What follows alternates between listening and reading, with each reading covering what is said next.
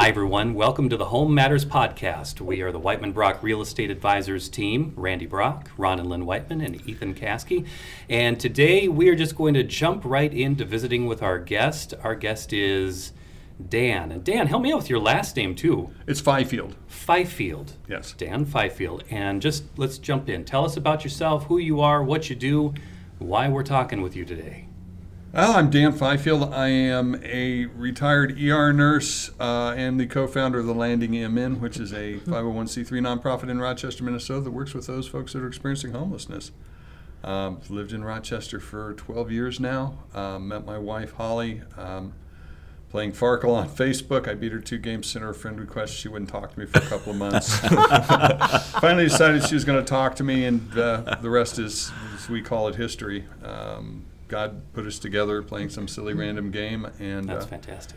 here we are. Here we are now. I moved up here from Kansas City after youngest daughter Sarah graduated from high school, and um, thought I would retire as a as a ER nurse up here, and uh, God had different plans for me. So So talking about your family really briefly there too. You just your daughter just graduated too, right? Just- the same well- daughter you just mentioned? Yep, nope, nope, different daughter. Daughter Julia graduated from uh, uh, Wichita State University in a, with an audiology degree, and she's going on to get her uh, doctoral degree in audiology as well. So we're really excited about that. She's uh, she's gone through some trials and tribulations in, in her 32 years, and she's come out the other side of them really great. We're really proud of her. So That's fantastic. yeah. I have um, I have a question here to kind of lead into what you've what you're here and what you're doing now. You said you're a retired RN, but talk to us a little bit about when I wanted to find someone to talk to about homelessness. Your name came up everywhere, and as I see those people, they're very excited to hear the podcast. So. Um, I think there are a lot of misconceptions about homelessness. Tell us, um, what is it? Once you're homeless, are you always homeless? Give us, give us, correct some of the misconceptions that people have for us today. Well, I think one of the one of the biggest things that, that misconception wise is that people will sit there and say, "Well, it could never happen to me," and that is the biggest fallacy that, that one can get stuck in their heads because it could happen to any one of the five of us sitting at this table with one bad set of circumstances that would happen, an accident, um, health problems. Um, loss of a job, anything like that. If, if you do not plan well, and sadly, there are a lot of people in our in our world today that, that don't have that upbringing of, of planning and savings. And you lose your job, you can't pay your rent, you get kicked out on the street. a lot of people are able to rebound and recoup by staying with friends and staying with family members, but there are a lot of people that can't do that. So they end up living in their cars, uh, or they living they're living on the streets, um, and things happen. So, you know, to, to get out of homelessness, for some, it's relatively easy. It's a couple of months of, of couch surfing and things of that nature. For others, it's a, it's a lifetime struggle with mental health issues, uh, polysubstance abuse, alcohol abuse, um, trauma from life history, um, criminal records. It, it just goes on and on. So, um, homelessness is not just a go get a job and get out of being homeless. It, it's not that easy. And you're talking about adult situations. How does that impact children? Well, statistics that we've been told recently from Rochester Public School Districts that they they identified in the uh, 22-23 school year um, over 600 uh, school-aged children that were in transition or transitional students, which is their term for homeless. So 600 students within the Rochester School District in the 2022 and 23 school year experienced homelessness at some point in time. That number is staggering in itself, but then you have to think of the fact that there's there's mom, mom and dad, or just dad, or siblings that are not school age siblings that fall into this 600 group. That you know that could drive that number up twofold. You know, uh, it's it's hard it's hard to say. Uh, it's hard to get a good figure on that. Family homelessness. Uh, last time I talked with Aaron Sinwell, the executive director at Family Promise, which is our only family shelter here in town, there were 28 people, 28 families on their waiting list. Um, so, you know, that's, you know, there's a huge need there as well. And as those children are older, um, we're talking all kinds of educational setbacks because of, I mean, they don't have access to the internet and, you know, don't carry cell phones, can't do their homework, can't log in to get assignments.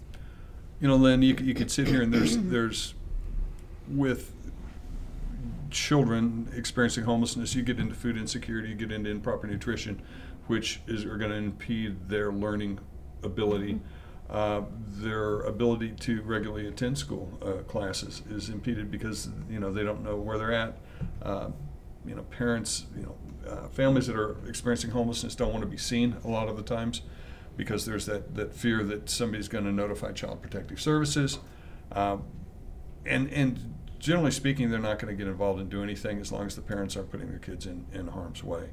Um, but it, it's just, homelessness is, is just not a single view kind of thing, if you will. It's, it's so multi-leveled and multifaceted that it's, there's no easy fix to it. Yeah. Yeah. You know, we live in this age of information where everything is available at our fingertips immediately. And, you know, you look at social media and you see that maybe sometimes people are posting a little bit more about maybe some of the homeless camps that are popping up in town. Right. Um, and we see that. So, obviously, like you said, it's not so simple. It isn't as simple as walking up to somebody and say, go get a job or offering them a job. What would be some of those, what are some of the short term solutions to helping these folks out? Which probably takes us into what's happening at the landing. Um, and, and even deeper than that, how do we start to address this in the short term? Well, let's let's let's talk about one thing that's been been up front and in everybody's face lately, and that's the the issue with folks camping um, within plain sight in the city. Um, that is one of our biggest battles because you know the landing exists to give these individuals soft a soft place to land. Uh, we're there to offer support, services, love, grace, and an understanding of where they're at in their world. Um, Olmsted County has their ECHO team, their their uh, team of social workers that, that work specifically with the population that's experiencing homelessness here in Rochester. Um, and when we start to chase, not we, but when the city starts to run people off from locations where they're trying to exist, it makes our job that much harder to try and help them because we can't Mhm. find them. You know, if somebody has their name pulled from a housing list and they've been run off from one camp to another, it's hard to find them. So one of our one of our thoughts is to give them a permanent place to camp or a static location where they're not right on Civic Center Parkway and Third Avenue. They're not right in everybody's view, um, but where they can where they can exist and in a safe environment, if you will. It's not going to be ultimately the best place in the world, but at least they can start to stabilize. So. um, So talk about the safety because you hear a lot about in the camps there's there's like a rule of the land even if you're homeless. like we probably couldn't survive because we don't know the rules type thing. Talk about the safety, talk about are are we as a society, I mean, I you know, I hear a lot about people being afraid of homeless people because they don't understand mental illness. Can you touch on that just a little bit, Dan? Well, I think that I think that one of the misconceptions is is that they're all dangerous. I guess um, there are there are a large number of individuals with varying levels of, of mental health issues. Um, our statistics from last month showed that 60% of well, let me let me just do this. Let me give you some numbers real quick. Um, April of this year, 325 unique individuals checked into the day center over the month of April. That's 325 people um, that are there for services. All but 15 of those people identified as experienced being uh, homeless or experiencing homelessness. Uh, 66% were men. The balance were women. Um, we had nobody um, state any other orientation than that uh, at this time. Um, but and I'm not sure where I was going with that. That's the, the train of thought thing. Well, the safety issues. Oh, the safety issues. I, would venture to guess that probably closer to 90% of our individuals have some varying level of mental health issues, right? Whether it's it's it's a drug-induced or alcohol-induced psychosis or something like that, um, they will have outbursts. They will have they will have periods of manic behavior, but very rarely do we see them being aggressive towards staff, being aggressive towards volunteers, being aggressive towards each other. Yes, there, we do have altercations there. That that wouldn't be a, a false statement, but I've never personally seen or had very many of our population cause anybody problems besides seeing an outburst somewhere. One of the problems that our, our friends that are experiencing homelessness run into is that if they are in a public venue and they don't look like the rest of the people walking around downtown, they get nasty comments, they get treated poorly. Um, we had a client that was sitting in the skyways.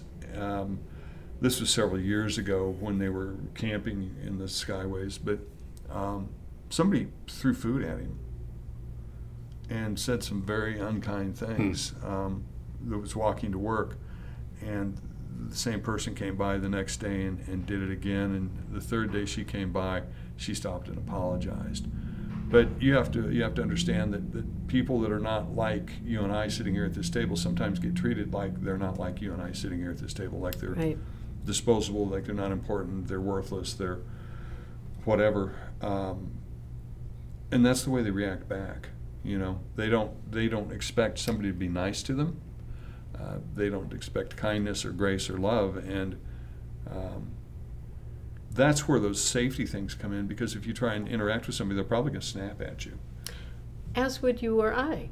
I mean, if somebody threw food at me, Yeah, I I would hope I would be kind, but I'm not so sure I would be kind. You know, I mean, the truth. but you get conditioned to this response by what you're around all the time. Right, right. If you're sitting out in a park with all of your stuff piled up around you, and somebody walks by and makes some unkind comment, that's what you're going to start to expect from people that walk by you and give you that look or make that comment under their breath, you know, the why don't they go get a job or why don't they quit doing drugs? Right. It's not always the case. I walk downtown in the skyways um, for exercise, and I have never had a problem. I've I've never had an issue, and I, if if they're awake, often they're resting. But if I, if they're awake, I'll just smile at them and keep going like I do anyone else. And I've never felt unsafe. I've never had a problem. I do understand they need a place to live. I mean, Yeah. they need somewhere to rest and and to stay. So shifting a little bit, um, we went and visited you at the landing, and before we went there, I had no idea what the landing was. Um, do you want to talk a little bit about what services the landing provides people? Nah, I don't think so. But Let's talk about something else today, right? Yeah. because I thought it was really cool, all the things that you offer people. Well, you know, we started out working out of when, when Holly and I started this ministry, we started working out of the back of our SUV. We had zero clue as to what we were doing. Um, Alex Hurlebos, who's our director of social services, was the, the social worker at the Salvation Army, and he, he helped point us in the right direction and get us moving down the right road. And um, we've grown from, from a little street outreach ministry to um, our own building on 4th Avenue, 426 3rd Avenue Southeast. Um, what clients can expect when they come there uh, in the mornings when we open up the door. Our staff's there to greet them. If you're a new a new client, we have some paperwork we have you fill out just so we can get some demographic information. Make sure that you're on the HMIS housing list, which is the HUD-funded, state-approved housing list to help get people housed that are experiencing homelessness. Um, we check and ask questions like, you know, do you have medical insurance? You know, do you need medical care? Things of that nature. Um, and it just helps build our, our database so that we know what's going on. But they can come in. Uh, we've got tables and chairs for them to sit at. We've got a bistro that's open three different times during the day so they can get food, breakfast, lunch, and then a hot meal is served at dinner time. Um, we've got laundry facilities so they can wash their clothes. Um, one of the you know the biggest struggles is you know how would you ever get ahead if you can't have clean clothes? You know you start wearing your stuff multiple days at a time, you start to have an odor about you, and you know it's just one of those parts of go get a job that people don't think about. But they can come in and take showers. Um, they can have a place just to just to relax, to try and regroup. We have Wi-Fi that's available. we have a legal aid kiosk where they can go and do court appearances um, in a private setting if they need to do that to keep them out of the justice system as much as possible. Um, as I said, we have three meals a day. Um, breakfast is generally cold cereal, lunch is a heat and eat kind of thing. Um, and dinner, uh, we have a commercially licensed kitchen, and we have a, a kitchen manager now uh, that's been doing a really great job, um, which is great because it got me out of the kitchen because I was the chief cook there for a while. Uh, but that night, you know, um, on top of that, we have uh, two dedicated medical exam rooms that we have uh, volunteer docs and paramedics come in and operate six days a week. So we can not only help them with their social services thing with our, our social workers, um, helping get get to appointments and housing and insurance and things like that. But we can make sure that their medical needs are taken care of as well. We can refer them to either Olmsted or, or Mayo Clinic. Um, our docs are all Mayo Clinic um, trained doctors. Uh, the paramedics are from the Mayo uh, Ambulance Service. They're part of the community paramedic program, community uh, paramedicine group. Um, so we've got medical care there six days a week. Um, we often do a lot of, of chronic medical condition uh, management with Mhm. them. Make sure they have their meds. Um, you know, we want to make sure if you they have psych meds that they need to take that they have access to them. So, I was actually amazed. I mean, you, you gave us a tour of the facility, and we drive by that, uh, you know, almost on a daily basis, not understanding what you had there. But the service you provide was actually quite amazing, uh, and especially your donations, uh, the way you've got those organized and, and stuff like that. So, um, should have seen it this morning when we walked down there. It was a mess. Um, I love our community. Our community wants to wants to support us, and and they do a great job of it, um, almost to a fault. Um, yeah. You know, we ask. We're we're very specific on what our needs are. Um, I'm sorry I interrupted. No, you. no, you, you go because that's where I was going to go is, is the donations. Um, we we had somebody donate multiple dozens of pairs of uh, bikinis. Oh, Um, not something we have a Not a top need? No, not a top No. need. Uh, we have a tutu. We have a a, a um, uh, prom dress hanging up on the wall down there. And people mean well, but Mhm. we need very specific items. Uh, the population that we work with are in basic survival mode, so they need good tennis shoes or walking boots. They need blue jeans. They need new socks or new underwear. T-shirts, um, we will accept used T-shirts as long as they don't have holes in them or stained really bad. Same thing with blue jeans. Um, men's blue jeans sizes 30 through 34, uh, waist sizes, and then 32, 34 inseams are next to impossible for us to get because guys blow through the blue jeans, and Right. you know we wear them until they're dead and they get thrown away. right. Um, we have a, a large quantity of women's clothing. Uh, I think we can always use you know new underwear, new sports bras, uh, but the men's clothing is is the biggest need item. Um, we have volunteers, and they're there today. Um, I'll give a shout out to, to Lori and Sharon Marine because they are they are rocks of our volunteer section in the basement. Uh, the whole front end of the of the building has got a basement underneath it. Sadly, we can't use it for offices because it's all plumbing and low ceilings and, and everything. But they've taken this over, and as you saw, it's very well organized. Um, they come in and they sort the donations, uh, and there were bags and bags of things today, um, and get them organized on shelves. So staff just has to come down and they know where to go to find whatever it is they need, and they just grab it and take it back up to the clients. So. And don't you have a, like an Amazon wish list or like individual foods? We do. Yep, we do. Um, the way that we, we help make sure that our, our friends are getting some kind of nourishment during the day uh, is that we have a shelf up in the day room that's stocked with things such as macaroni and cheese cups, uh, Chef Boyardee ravioli cups, uh, Nutrigrain bars, um, things like that.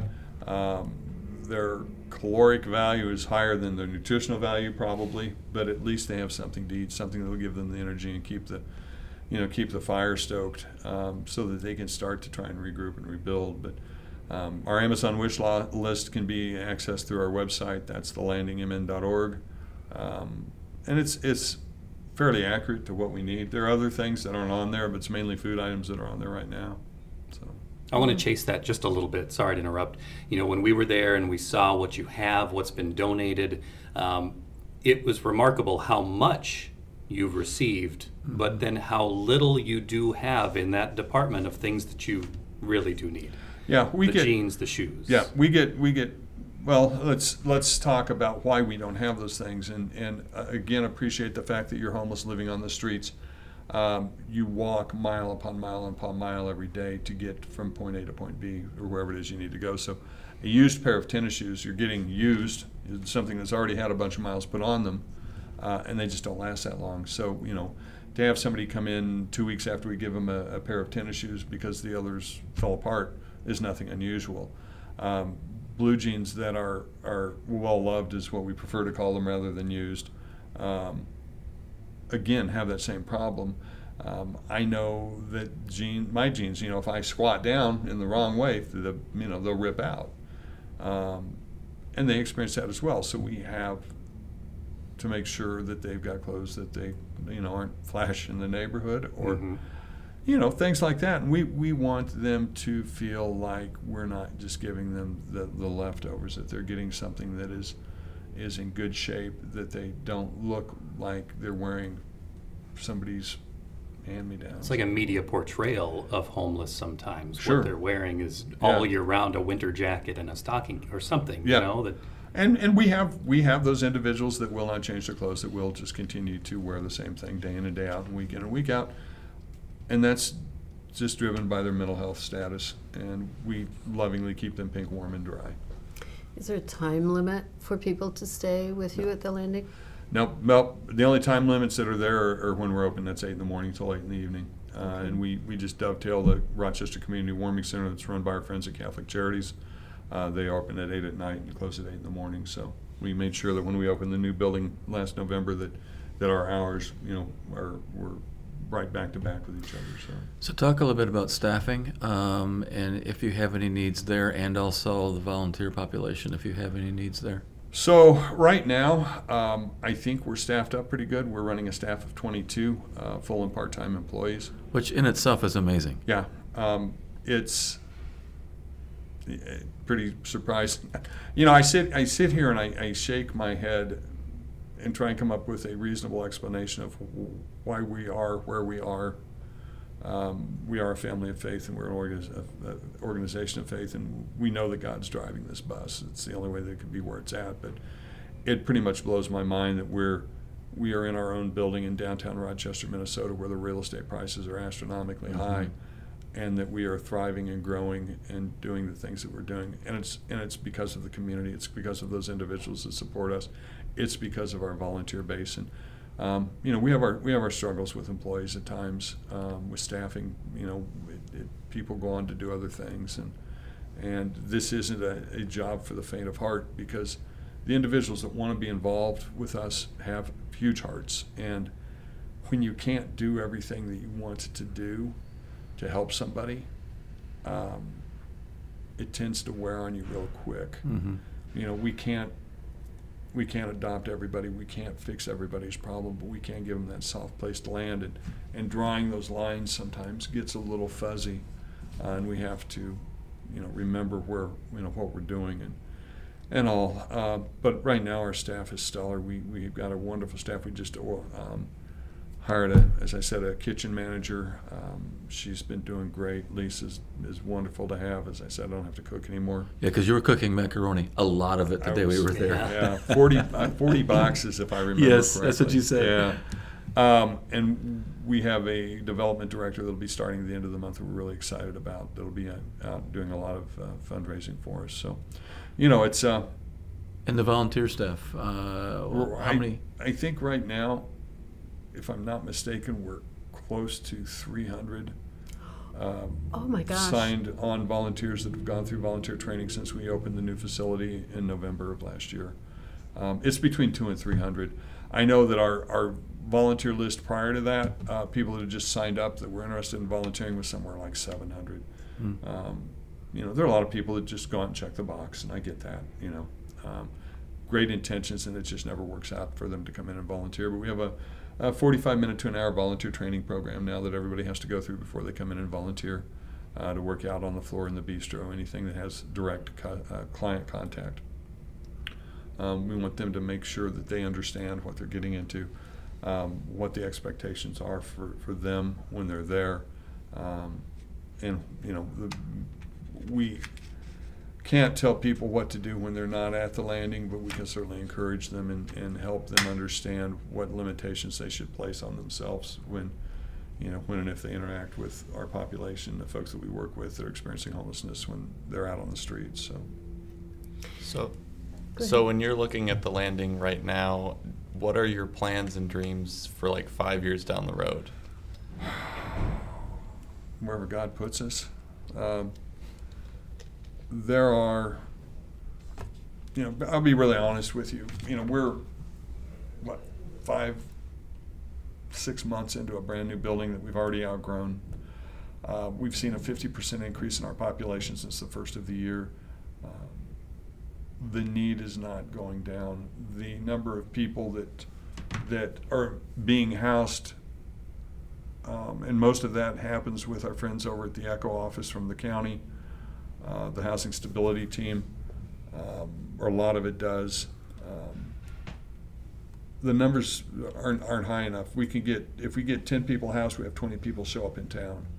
Um, affordable housing in Rochester, um, and talking to a bunch of real estate people here, there is no such thing as affordable Mhm. housing Mhm. in Rochester. Um, you can't you can't expect somebody that is and let's use you know the number of, of $800 a month that somebody's getting on social security disability um, you can't afford a studio apartment in rochester minnesota um, the best thing that you can hope for is a is a 30% uh, of gross subsidized unit somewhere uh, generally that's outside of rochester in an outlying town eyota stewartville something like that um, if you don't have a car, you know. So housing is the big struggle. Where where do we house people that have histories? Where can we find a place that will take somebody that has got a has multiple felonies on their record, and they may be low level felonies, but they're felonies nonetheless. Where do we find housing for somebody that's been trespassed for multiple from multiple places around town just because they're experiencing homelessness and nobody wants them there? Um, where do we find housing for somebody that has a 20 year old um, sex offense that was possibly minor in nature, but still it shows up as a sexual offense on their record? You don't. You don't find that in Rochester. There, there are very few felon friendly landlords because there doesn't need to be. You know, if Randy, if you owned a, owned a, a small ranch style house here in town, um, Mhm. you don't need to rent it to somebody who you are questionable about because you know that there's going to be either a resident or uh, several nurses that are going to come in and rent it and pay the price you want. Mhm. So there's there's no incentive for that kind of housing in Rochester, uh, in my opinion.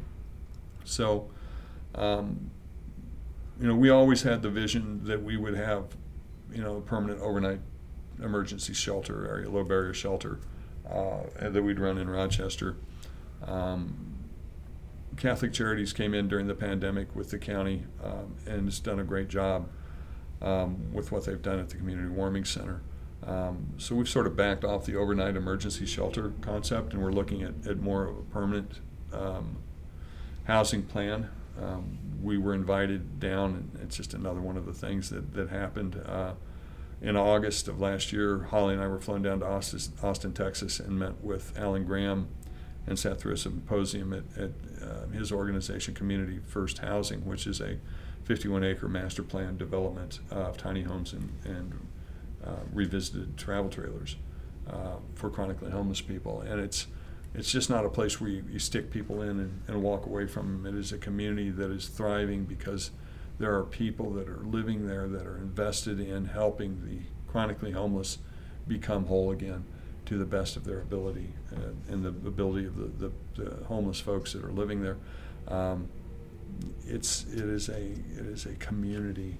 Uh, Alan said the the leading cause of homelessness in the United States is the catastrophic loss of family, and I think he's 100% correct. I'll throw community in on top of that because you can't really do a lot without community. You can't really do a lot without family and, and and friends rallying around you. And you know, sadly, a lot of our population is, is burn, up those bridges. But Mhm. to answer your question, um, you know, some form of um, meaningful long-term housing is is what we're looking at. I think it's going to be happening sooner than later. In fact, we've already identified a piece of property that we're somewhat interested in and, in having some research done on it. So we'll see. It's a funding thing. Um, that's always an issue. So And, and I was going to go back to funding because we had talked briefly about uh, just the, the, the cash the, that's needed and uh, community response. And you had mentioned something about uh, uh, if everyone would give a little. Um, talk a little bit about how, how do people connect and how do people give and what would be the best? Well, you know, it's it, my my thought early on, and it still is today, is you know we're a town of 120,000 people. Um, right now, our cost of doing business, and this is people are going to say, what? Uh, Sixty thousand dollars a month. Uh, right now, payroll is running close to 40. It's going to jump up over 40,000 with the addition of our development director, but hopefully she'll be able to subsidize her income. That's the goal, anyway. Um, you know, I mean, we had to buy a piece of property downtown to stay in existence and to, to you know, to have a place of our own. Mm-hmm. Um, you know, that was $1.85 million to purchase that piece of property. Um, you know, $800,000 worth of renovations to it because it was a pawn shop when we bought it. We were blessed. We had the money in the bank. We have Premier Bank has stood beside us since day one and has supported us and believed in us. Um,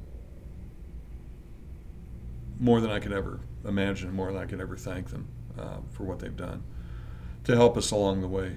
But it's a it's a you know it's a big financial lug. Um, when I left my job as an ER nurse to do this, I took a paycheck for three months uh, when we started our first contract with the city during the pandemic, and uh, it was the worst three months of a paycheck I ever t- took. It didn't feel right. It didn't feel good. Um, so I don't get paid. Um, Holly doesn't get paid, and we're we do this seven days a week, you know, up to 14 hours a day, and it's because we love the folks we work with, work for, and we take care of. Uh, but our, our biggest biggest ask is financial. I've always thought, you know, that you know, 5,000 people in a population of 120,000 would donate $10 a month. That'd be $50,000 a month, and that would make a, you know, just and going into your account, going on our website, hitting the donate button, doing a recurring donation of $10 a month. Um, that's a, that's a trip to Starbucks for gosh sakes. That conversation that you had stuck with us, with Lynn and I, for several days uh, about that because it would be, if you could get that information out and get that going some way, a grassroots, um, you know, movement to get that going. Well, you know, I talk about it all the time, and it's, uh, you know, this is such a transient town, and a lot of people come in and they, you know, I'm going to be here for three years. Mhm. I'm going to get Mayo on my, my resume, and I'm going to move on. I'm going to, you know, nurses do travel nursing, residents will go on to a different program or to a different hospital, things like that. So they don't, they don't really get involved. But I know that there's a population out there that would. Um, I know in my heart, and and I've got to be really honest that you know we've, you know, our budget right now is around a million dollars a year. Uh, we brought in 1.4 million last year in, in donations and grants. 70% of that was from people just like you all sitting at this table. So the vast majority of the funding that we get is from, from citizens of Rochester and outlying areas. Um, you know, we have we have um, recurrent monthly donations of anywhere from five dollars a month to six thousand dollars a month. TheLandingMN.org is where you can sign up to do that, right? Landingmn.org. Yep, you can do it real easy. Just do it with your debit card online. Um, you know, but that's you know that's the single biggest need that we have, and that need is going to grow. Uh, as I said earlier, our population is is has doubled uh, since the first of the year. Uh, we saw, you know, we averaged 95 individuals coming in seeking services a day last month. Uh, it used to be 60, and uh, you know, 95 is a big jump Mhm. you know, and our, our age, age, excuse me, age range in population has changed too. We used to look, we used to average, you know, our median age was, you know, the, the 35 to 45 group. Um, but now we've, you know, we've, we've picked up a whole lot of 20 somethings and a whole lot of 60 plus somethings. Uh, we're seeing a, a lot of older um, individuals experiencing homelessness. Um, that Do are, you have an explanation for that, Dan? I think it's economy. It's part of the problem. Um, can't afford my rent. Can't afford my mortgage. I had health problems. Um, you know, there's just a lot of things, and you know, there's not a good solution. Um, we do the best we can. There's some vets out there uh, that, that are still experiencing homelessness. You know, even when the, the federal government says we've solved veteran homelessness, well, you haven't. Uh, you've, you've maybe juggled the numbers around, but Sitting here today, I have the same feeling that I did when we were at the landing. It's just, it feels totally overwhelming to someone like me. Most people your age are retiring or getting ready to retire. Not making any assumptions here, but uh, what do you see for you? What drives you? What do, where where does where does life go for you? And you know, the, th- the thing that drives me is is hearing Tyler Mayer tell his story. Uh, hearing hearing Mariah tell her story. Um, those are two of the ones that pop out in my mind because they're always in my face. Uh, Tyler's a 30 something year old guy that uh, I met under the famous Dave Bridge three and a half, four years ago. Uh, Tyler was in the midst of his, his heroin and meth addiction. Um, and I walked under that bridge. There were eight or nine people underneath there, and I was new to doing this. I didn't know what I was getting myself into, but boy, I was out there. Um, and Tyler will say, you know, here comes this well-dressed guy, you know, coming up to talk to me. I'm going, what does he want? You know, he says it a little bit differently than that, but you know, I, I looked at him and I said, you, I don't know who you are. I don't know your name, but I know one thing: you don't belong here. And he he didn't, um, and he knew he didn't, but he didn't know how to get out of out of that spiral that he was in. Um, he figured it out. He's in recovery, two years, two and a half years sober. Um, has a, a fiance, a beautiful daughter. Uh, Tallulah's just she's you know the apple of her daddy's eye, and Papa Dan's got a pretty good crush on her as well. Um, but he's he's doing great. He's has spoken multiple times, uh, done speaking presentations um, at our gala, at other events that we've had, at other churches about his recovery and where he's at. Um, and he's on our staff now. Um, Wow. He's a remarkable young man. Um, Mariah came to us after a year of checking us out. Um, I, I tracked back her emails. Uh, she was in a um, very abusive uh, relationship up around Brainerd uh, and finally had enough of, of the physical and, and mental abuse and broken ribs and broken wrists and broken ankles and collapsed lungs that she fled that and landed at the landing and was with us six months until she was able to start to make some headway with housing. And now she's employed, uh, has her own place. Mm. Um, she recently was gifted a car from an organization here in town. Um, she's doing well, but that's that's what keeps me going. Uh, the ever-growing need of the people out there that nobody. Let me not say that because that doesn't sound right. The the individuals that go unseen Right. um, very often by the majority of, of the population, and it, and it happens all over the country. They're looked down upon, they're not cared for, they're not seen. Um, we do have some great organizations here in Rochester that are, that are working their tails off to, to help the folks that are experiencing homelessness and near homelessness. You know, Salvation Army does a wonderful job. Uh, Family Promise, uh, Link Social Services, they work with the youth. Um, the list can go on and on. So there are a lot of organizations that are fighting a really big uphill battle trying to make a difference. Wow. So, let me get this right. you actually, do you still go out and talk to people? Do you still reach out to homeless people one on one like that? Oh yeah. Even though your facility is at Yep. capacity? Yep. We have so real quick timeline. Started out in the the white edge that's sitting out in the parking lot with totes of, of stuff. Tried to buy a building under the same premise. We you know, let's get the recurrent donations. That'll give us the whatever dollar a month. You know, that didn't work. The building sold. Um, and then I had the vision of a mobile outreach unit. So we went down to the Chevrolet dealership, and they the salesman down there was great. Dale found us a box truck, exactly what we wanted with the curbside step-in door. We bought that sucker, brought it into town, put shelves in it, put a workstation for social services to work at.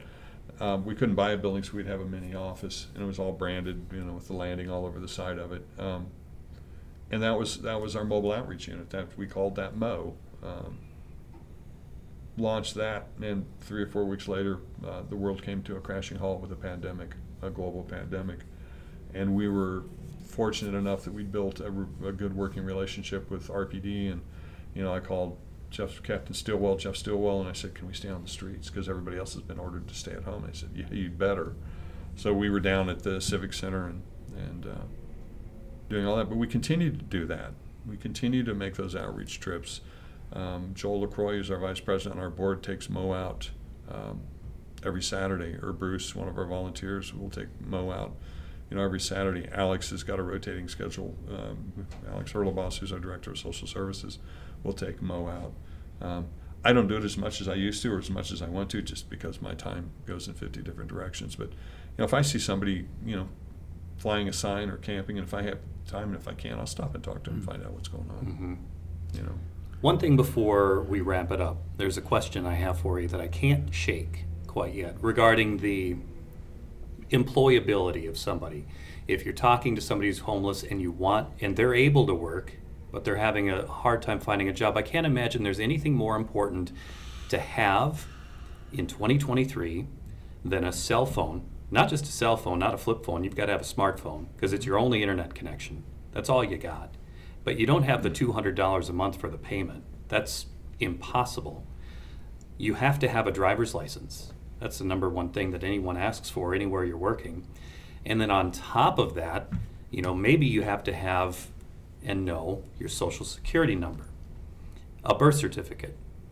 All of these things that we take for granted, we're very, we talk about things like privilege. Having a driver's license is a privilege. Mhm.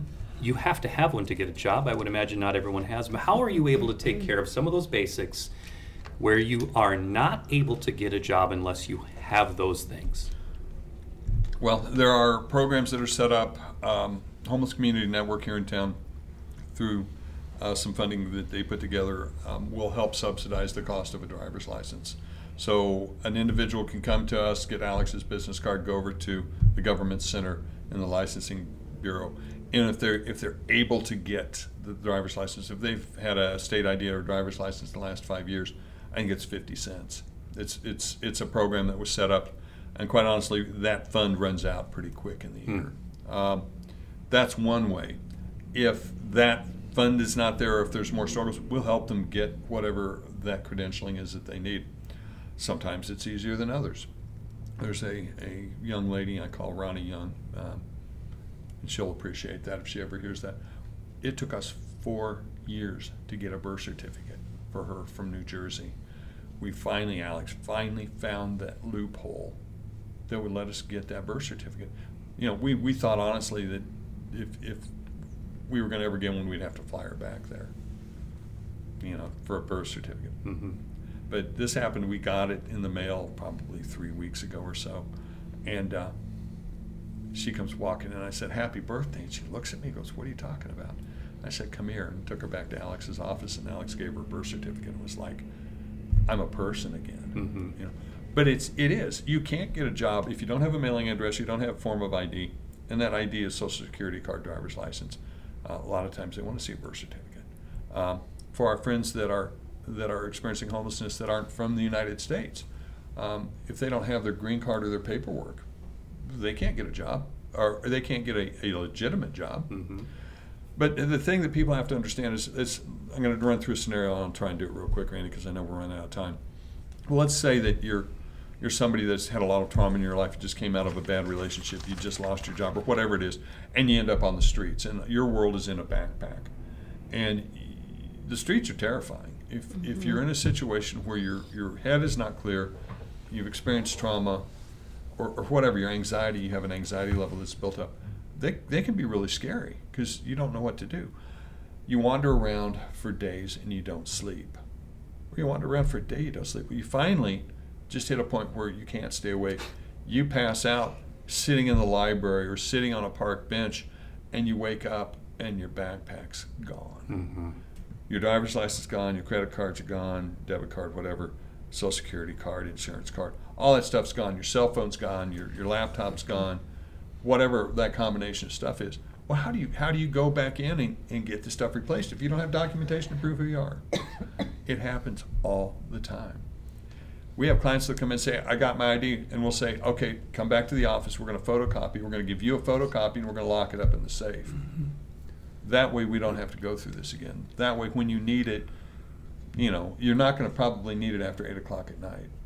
And if you do, you're probably not doing something you need, Mhm. you know. Come in and get it if you need it. We'll give it to you. And just bring it back so we don't lose it. Um, you saw in the basement the totes, the, the big plastic tubs down there. Um, every client that wants one will have access to have a tote to store their personal belongings in. We encourage them to put those kind of things in there if they want to, if they don't want to lock them up in the safe, and they can have access to them, you know, once a day, every day of the week, from 1:30 to 2:30. They can access their time So, you know, it's it's the old go get a job or they're lazy. They want to be, you know, the one that, that cracks me up is, is they just, they just want to be homeless because that's the lifestyle they choose. You know, there's one person I've met that choose, that has chosen in his life to be homeless. One person out of all of the people that I've ever interacted with. The other ones don't believe that they can be housed, that Mhm. there's any way that they can be successful. Um, and we're there to, we're there to show them that they can be. Wow. Awesome. One final question before we say goodbye. Everything aside, what is it about Rochester? Why? What? What makes you stick around? Um, you know, quite honestly, I haven't been given a choice. It's what you know, and, and again, I, I keep throwing it back on God, but it all it's all driven because of of the fact that that we are here to take care of one another. You know, we're we are tasked with that sole responsibility in life, and and and even if you don't want to look at it from a from a, a religious perspective, look at look at um, Asian cultures. Look at look at you know the Laotian families here in town, the Vietnamese families here in town.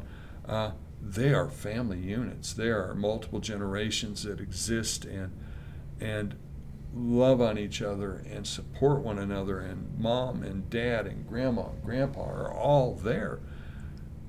They take care of their families. They take care of their communities. We, as a society, have failed to do that. Um, and you know, Holly and I are no big shakes. We're just a couple of people that, that were called to do something. Uh, we've seen the importance of it. And, you know, we'll, we'll continue to do it until we find that little chunk of an island somewhere that just calls our name. I don't know. and trust me, there's there are times when, when I will just look at her and she'll look at me and we'll both say island at the same time because having to deal with some of the attitudes and some of the views that we have to deal with, it will. It'll drive you crazy. Yeah. You know, and it's it's very sad, but uh, you know these are these are human beings just like you and I. A lot of them have have mental health issues. Um, you know, I've got some very good friends that, that work at Mayo that their kids are on the street somewhere Mhm. uh, because of mental health issues. Uh, they try and self-medicate with drugs, and you know, it's sad. Yeah. Yeah. Well, we thank you for providing hope in a world where there seems to be quite a bit of despair, especially in that in that culture. So thanks for everything you do. Well, Thank you, Dan. It's my pleasure. I appreciate the platform and the ability to at least come out and tell the story and ramble on for however long we've rambled Perfect. on. So, Wonderful. Great. TheLandingMN.org. thelandingmen.org. We're there 8 in the morning till 8 in the afternoon. Address is 426 3rd Avenue Southeast. Uh, Dan at thelandingmn.org is my direct email. I'd be more than happy to speak with anybody that wants to talk to me. Uh, come down, take a tour. We'll show you what we do. Wonderful. And you can find us at whitemanbrock.com. And um, thank you so much for listening today. Thank you for being here, Dan. My Appreciate your pleasure. time. Thank you guys for having us.